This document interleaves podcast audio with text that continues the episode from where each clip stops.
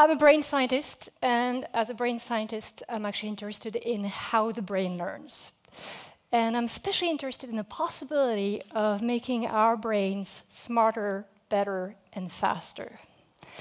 This is in this context I'm going to tell you about video games. When we say video game, most of you think about children.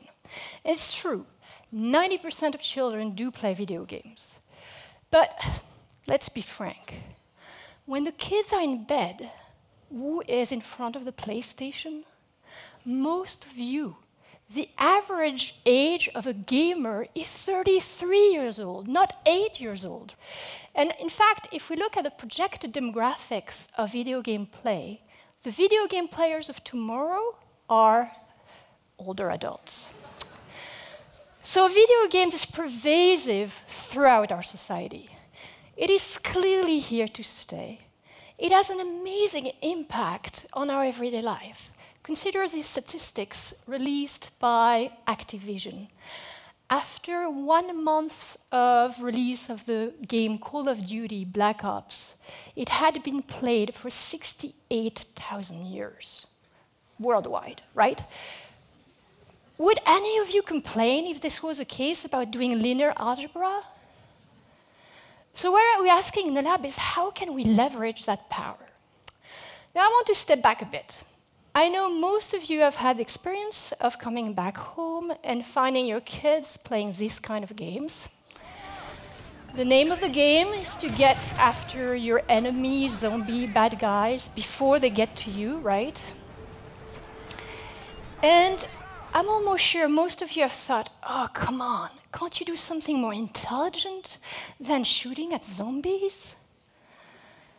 I'd like you to put this kind of knee jerk reaction in the context of what you would have thought if you had found your girl playing Sudoku or your boy reading Shakespeare, right?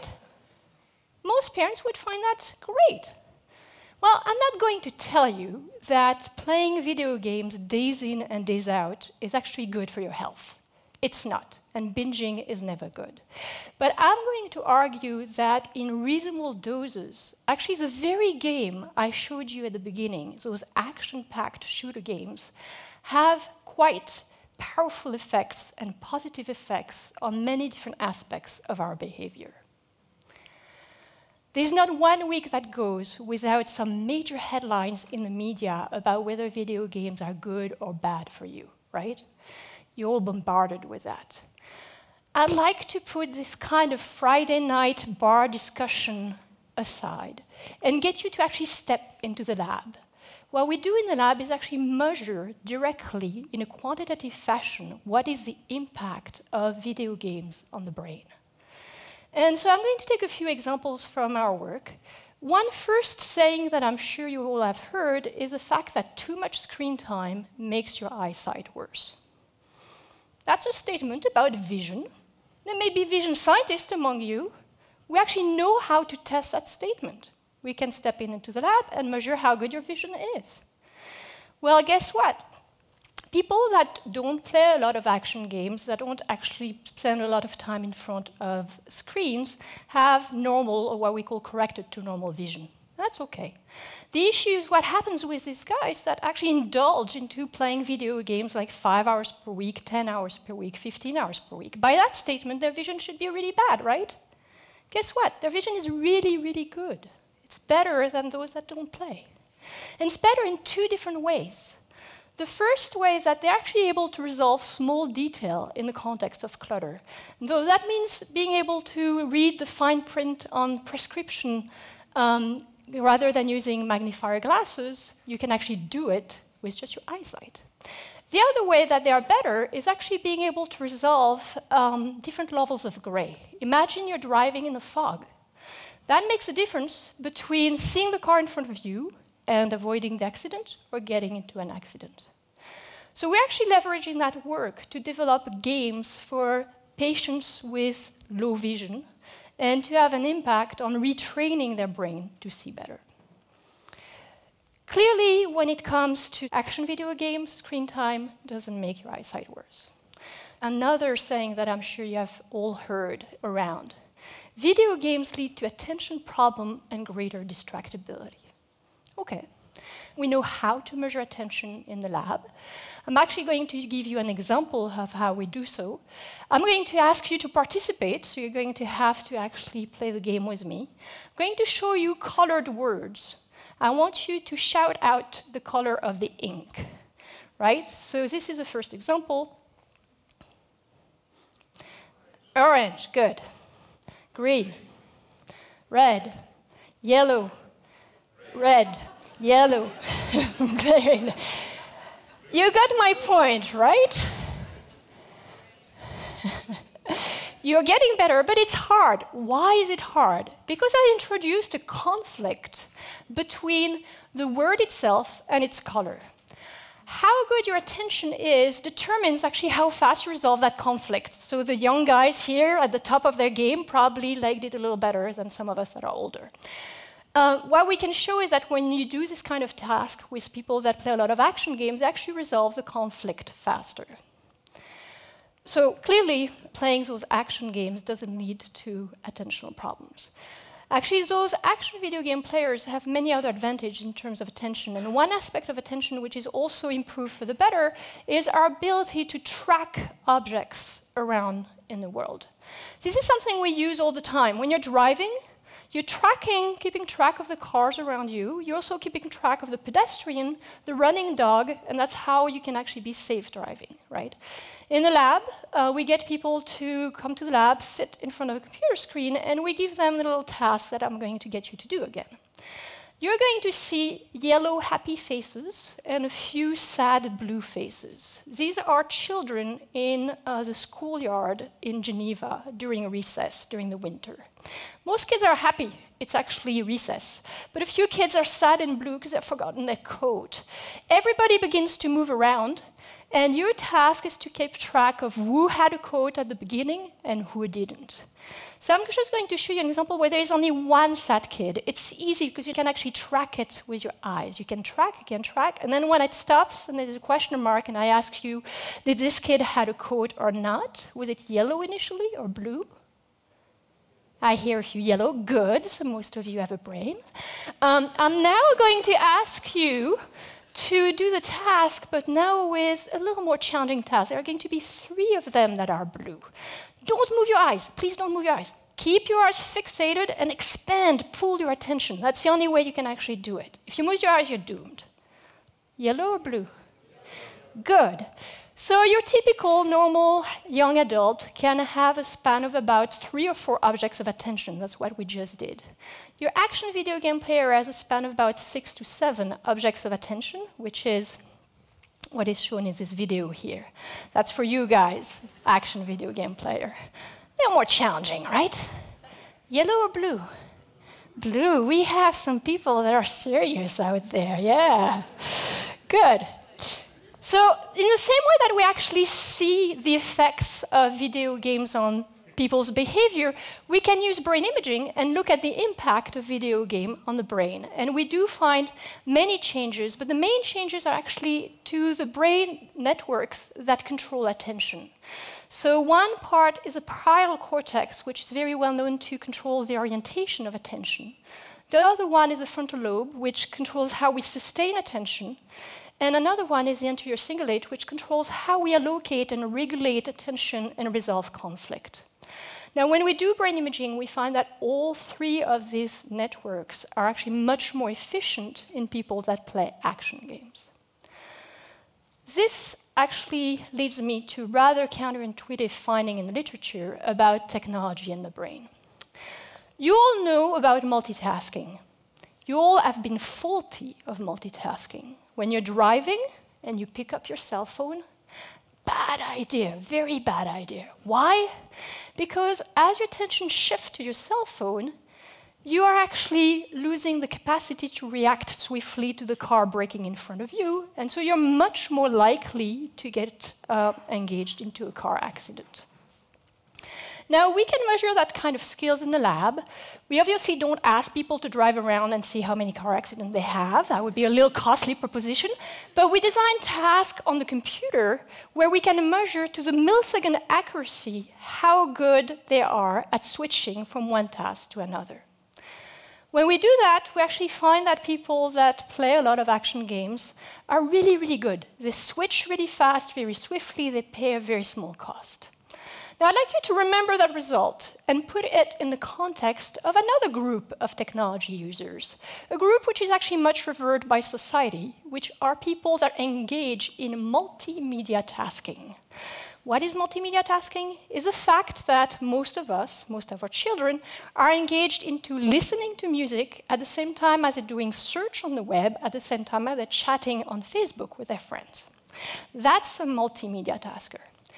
There was a first study done by colleagues at Stanford, and that we replicated, that showed that those people that identify as being high multimedia tasker are absolutely abysmal at multitasking. When we measure them in the lab, they're really bad, right? So this kind of results really makes two main points. The first one is that not all media are created equal. You can't compare the effect of multimedia tasking and the effect of playing action games, they have totally different effects on different aspects of cognition, perception, and attention. Even within video games, I'm telling you right now about these action packed video games. Different video games have a different effect on your brains. So we actually need to step into the lab and really measure what is the effect of each video game. The other lesson is that general wisdom carries no weight. I showed that to you already. Like we looked at the fact that despite a lot of screen time, those action gamers have a lot of very good vision, etc.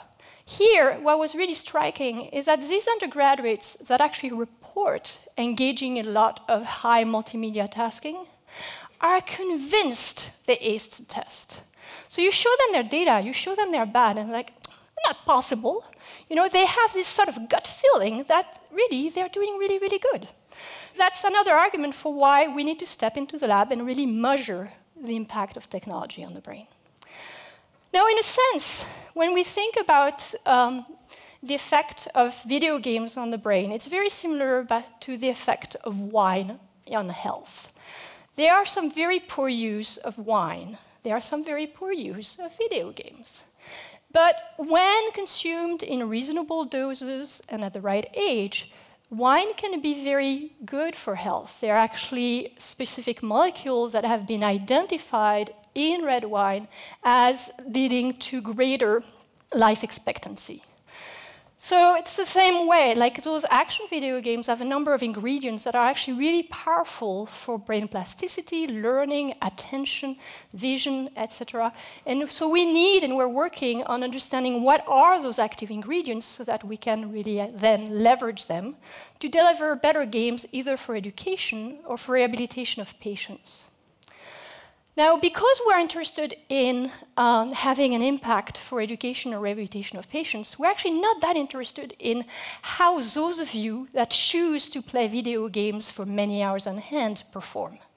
I'm much more interested in taking any of you and showing that by forcing you to play an action game, I can actually change your vision for the better whether you want to play that action game or not, right? That's a point of rehabilitation or education. Most of the kids don't go to school saying, great, you know, two hours of math.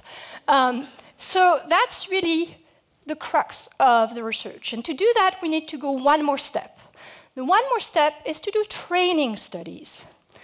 So let me illustrate that step with a task which is called mental rotation. Mental rotation is um, a task where I'm going to ask you, and again, you're going to do the task, to look at this shape, study it. It's a target shape. And I'm going to present you four different shapes. One of these four different shapes is actually a rotated version of this shape. I want you to tell me which one. The first one, second one, third one, or fourth one? Okay, I'll help you. Fourth one. One more. Get those brains working, come on. That's our target shape. third, good. Um, this is hard, right? Like the reason I ask you to do that is because you really feel your brain cringing, right? It doesn't really feel like playing a mindless action video games. Well, what we do in these training studies is people come to the lab, they do tasks like this one. We then force them to play 10 hours of action games. They don't play 10 hours of action game in a row. They do distributed practice, so little shots of 40 minutes, um, eh, several days over a period of two weeks.